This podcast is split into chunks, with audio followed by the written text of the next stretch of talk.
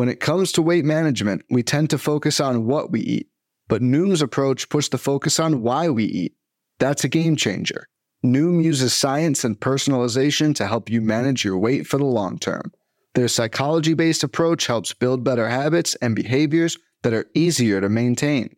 The best part? You decide how Noom fits into your life, not the other way around.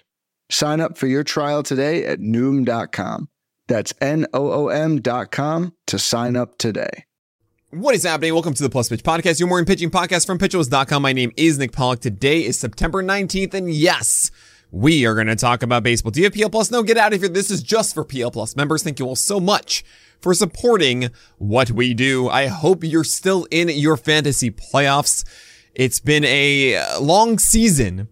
And if you're still here, my gosh, am I here for you? I will be here, of course, through the end of the year. I'll be doing my massive sit and start for the next, I guess, 16 days, 17 days, starting today.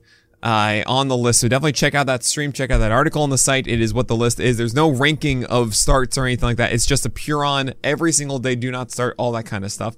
I'll see if, the, if I have the time to compile all of them, but I highly doubt that. I highly doubt I can. But anyway, let's get to it. Uh, we have Cody Morris going against the uh, Twins yesterday surprised us with six innings, one earned run, six hits, one walk, and six strikeouts across 81 pitches. Incredible. He also had a 14 pitch at bat to open the game against Luis Arraez, which landed in as a single. So you can essentially erase that, and you have 67 pitches for six full frames, which is wild. Um, is this guy another Cleveland product that is insanely good? Well, he sits around 94, 95. His first pitch of the game, I believe, was 92. I was like, who is this? Like, oh, there's 96. And the next one, he found rhythm removing himself from throwing fastballs. Actually, it, it spawned an idea that I shared to Kyle Bland that he's going to check out this week, which I think is pretty interesting. Just for some UI stuff. Um, that'd be kind of cool to showcase some data. But anyway, what I'm trying to get at is that he threw more cutters and, and curveballs and, and I got more, or actually really change-ups rather, uh, later in the start, and those worked for him. And I can understand the cutter coming in and being this nice little strike pitch, and then the change-up gets some good whiffs and some foul balls down, and that could work a lot more if he is not as reliant on the fastball. And hey, you're wearing Cleveland, that is what they do. So maybe that's what we do see from Cody Morris moving forward, but I think it's all fine. It's not Shane Bieber light or anything remotely close to that for me. So be, you know, be a little hesitant. Someone made a comparison to Danny Salazar I don't I don't think he's as overpowering with the heater as Salazar was. Uh, and it, I think it is a split change, so there is something to that with a mediocre slider, right? Maybe there is something to that. I don't think Cody Morris is that guy you have to get. Uh, yeah, it's not really. It's not really. I mean, it's like a questionable start essentially for me moving forward at best. Um, Joe Ryan, sorry, I spent so much time on that one. Joe Ryan, 7.2 innings, zero runs. You just start Joe Ryan the rest of the way and you're good. Same with Yu Darvish. Luis Cessa had a good start against the Cardinals. I think he's a cherry bomb now, but he does get two starts against the Cubs at the end of the year. His last two starts. So it's essentially two star week next week. Maybe that works. Um, I mean, yeah, uh, maybe one of them will work, I'll say. Andrew Heaney, only four innings against the Giants, but eight Ks, three base runners, zero runs. He came through in it, only 65 pitches. You just keep doing it because it's that beneficial. Sandy Alcantara went nine innings, one run because duh. Love the man. Reid Detmers, six innings, one run, four hits, two walks, three Ks. Oh, he's getting a little bit better. Well, the slider just got five whiffs on 33 thrown, but the command of the four seamer and the slider were better.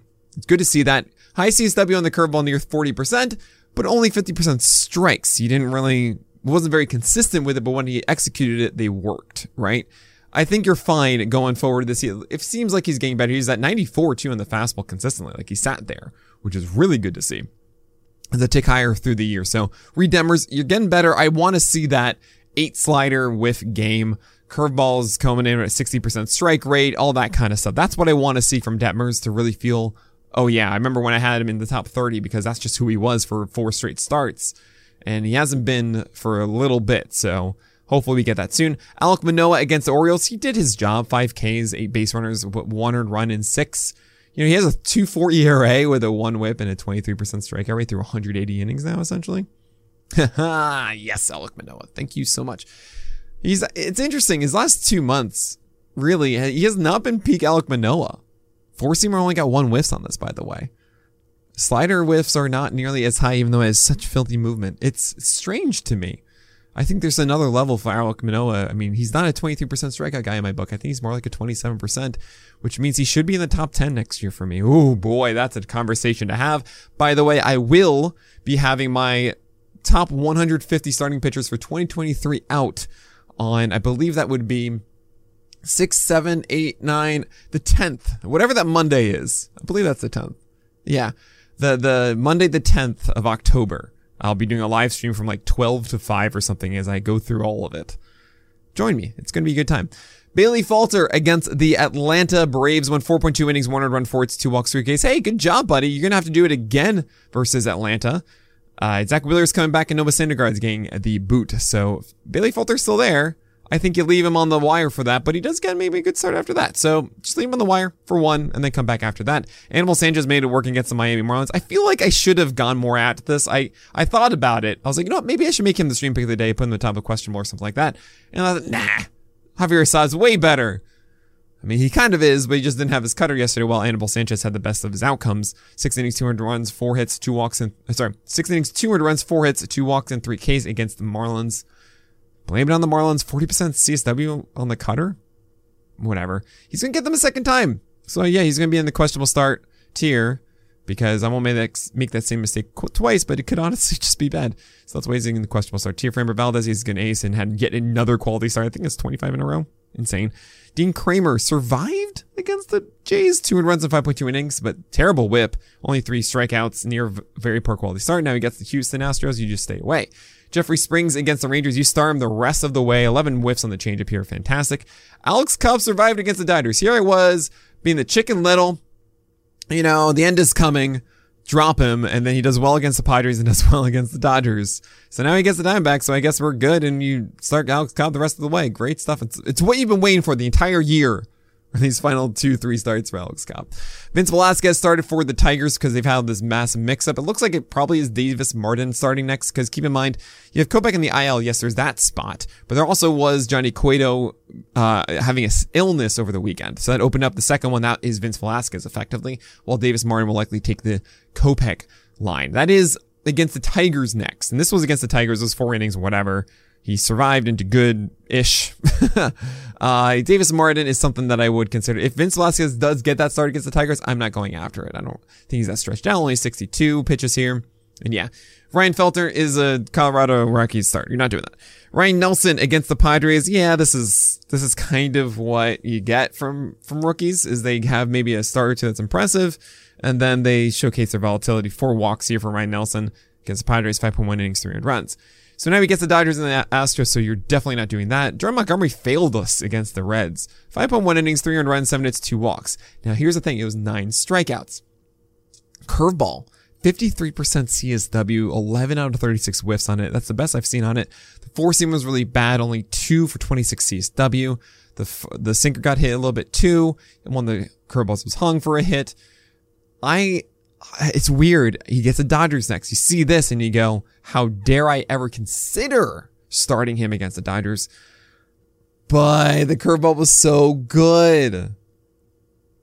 I kind of want to put on the top of questionable start still. I don't know. If you want to drop Jordan Montgomery, please, by all means, do it. You can't trust after Reds and, but you know, baseball works. Sometimes you do poorly against a weak team. You do great against the best team, you know? It's just like, do you have it?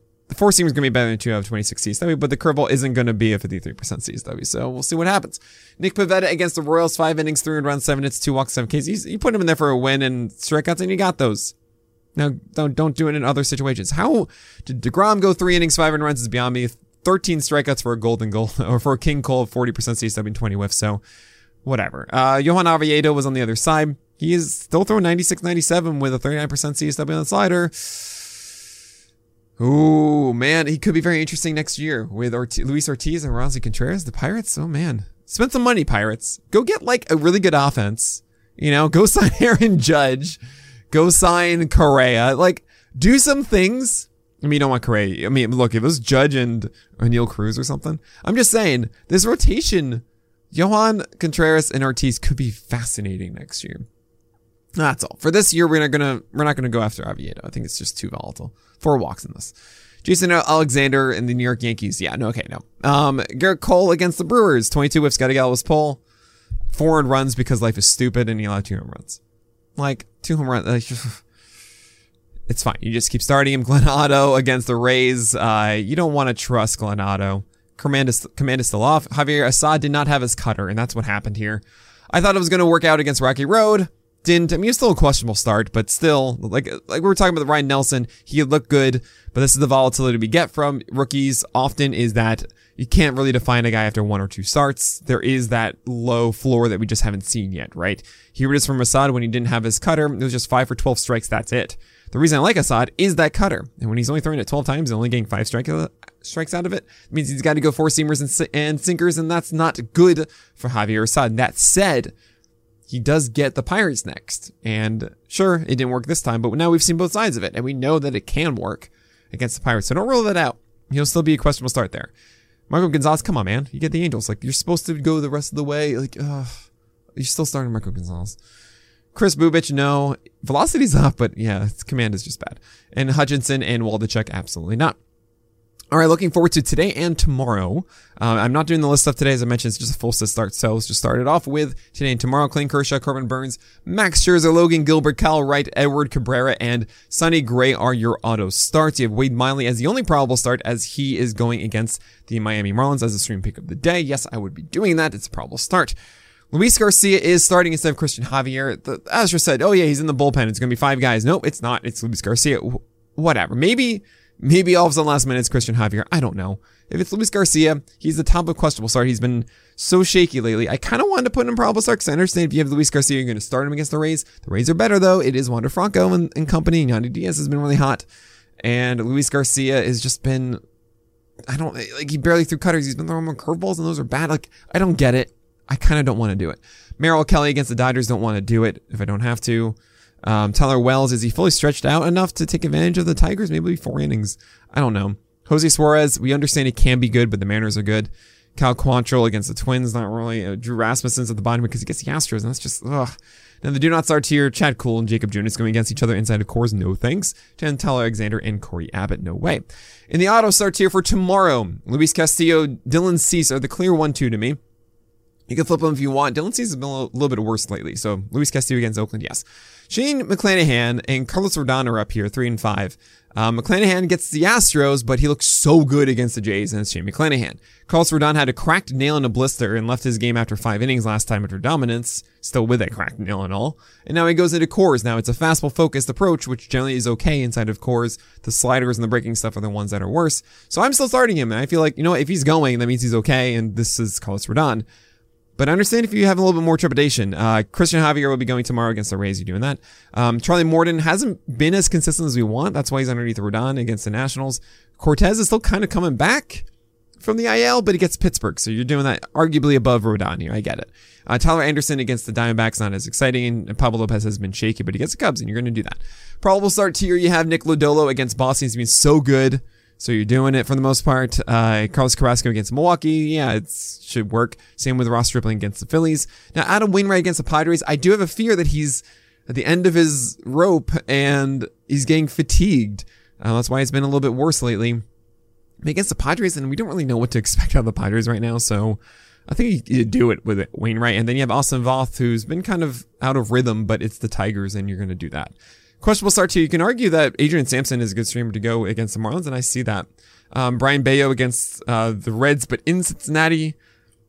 I mean, yeah, those are decent streams. Those those would be of consideration if it weren't for Voth or Voth rather. Uh, Dylan Bundy and Kyle Gibson. I don't like those, but I think they're better than the do not starts. I mean, Bundy at least gets the Royals, and Kyle Gibson, you never really know. That could work against the Jays. In the do not start tier, it's a long one. There are some interesting ones though. Michael Grove did well in his spot start last week. It's the Diamondbacks here. I just think we don't really have enough here to chase. It's not going to be like a seven inning start or something. Um, and it's, you know, we don't really know what he's going to do. Luis Ortiz is very exciting, throws hard, and has a nice slider for the Pirates, as I mentioned before, but he gets the Yankees, and I don't want to chase that. Uh, you have you have Joey Wentz against the Orioles. He did well last time. It's the Orioles. Maybe that works. But Mike Clevinger last month has been terrible. And now it's the Cardinals. Don't do it. Drey Jameson was very good in his debut, but it's the Dodgers, so you don't do it. And JP Sears, no. And Cole Ragans, no. And Aaron Civale is still ill coming back, uh, so you don't do that against the White Sox. Zack Greinke not very good against the Twins. Mike Mayers, Kyle Freeland, Zach Davies against the Dodgers. Patrick Corbin, and then Josh Lindblom is in the bottom because I kind of think it's just a bullpen game for the Brewers. But anyway, that's going to do it for today. Good luck. I'm happy that you're still in this. We're going to nail it this week. Of course, check out all my streams on, uh, on twitch.tv slash pitcherlist. But that's it. So my name is Nick Pollack and may your bats be low and your strikeouts high.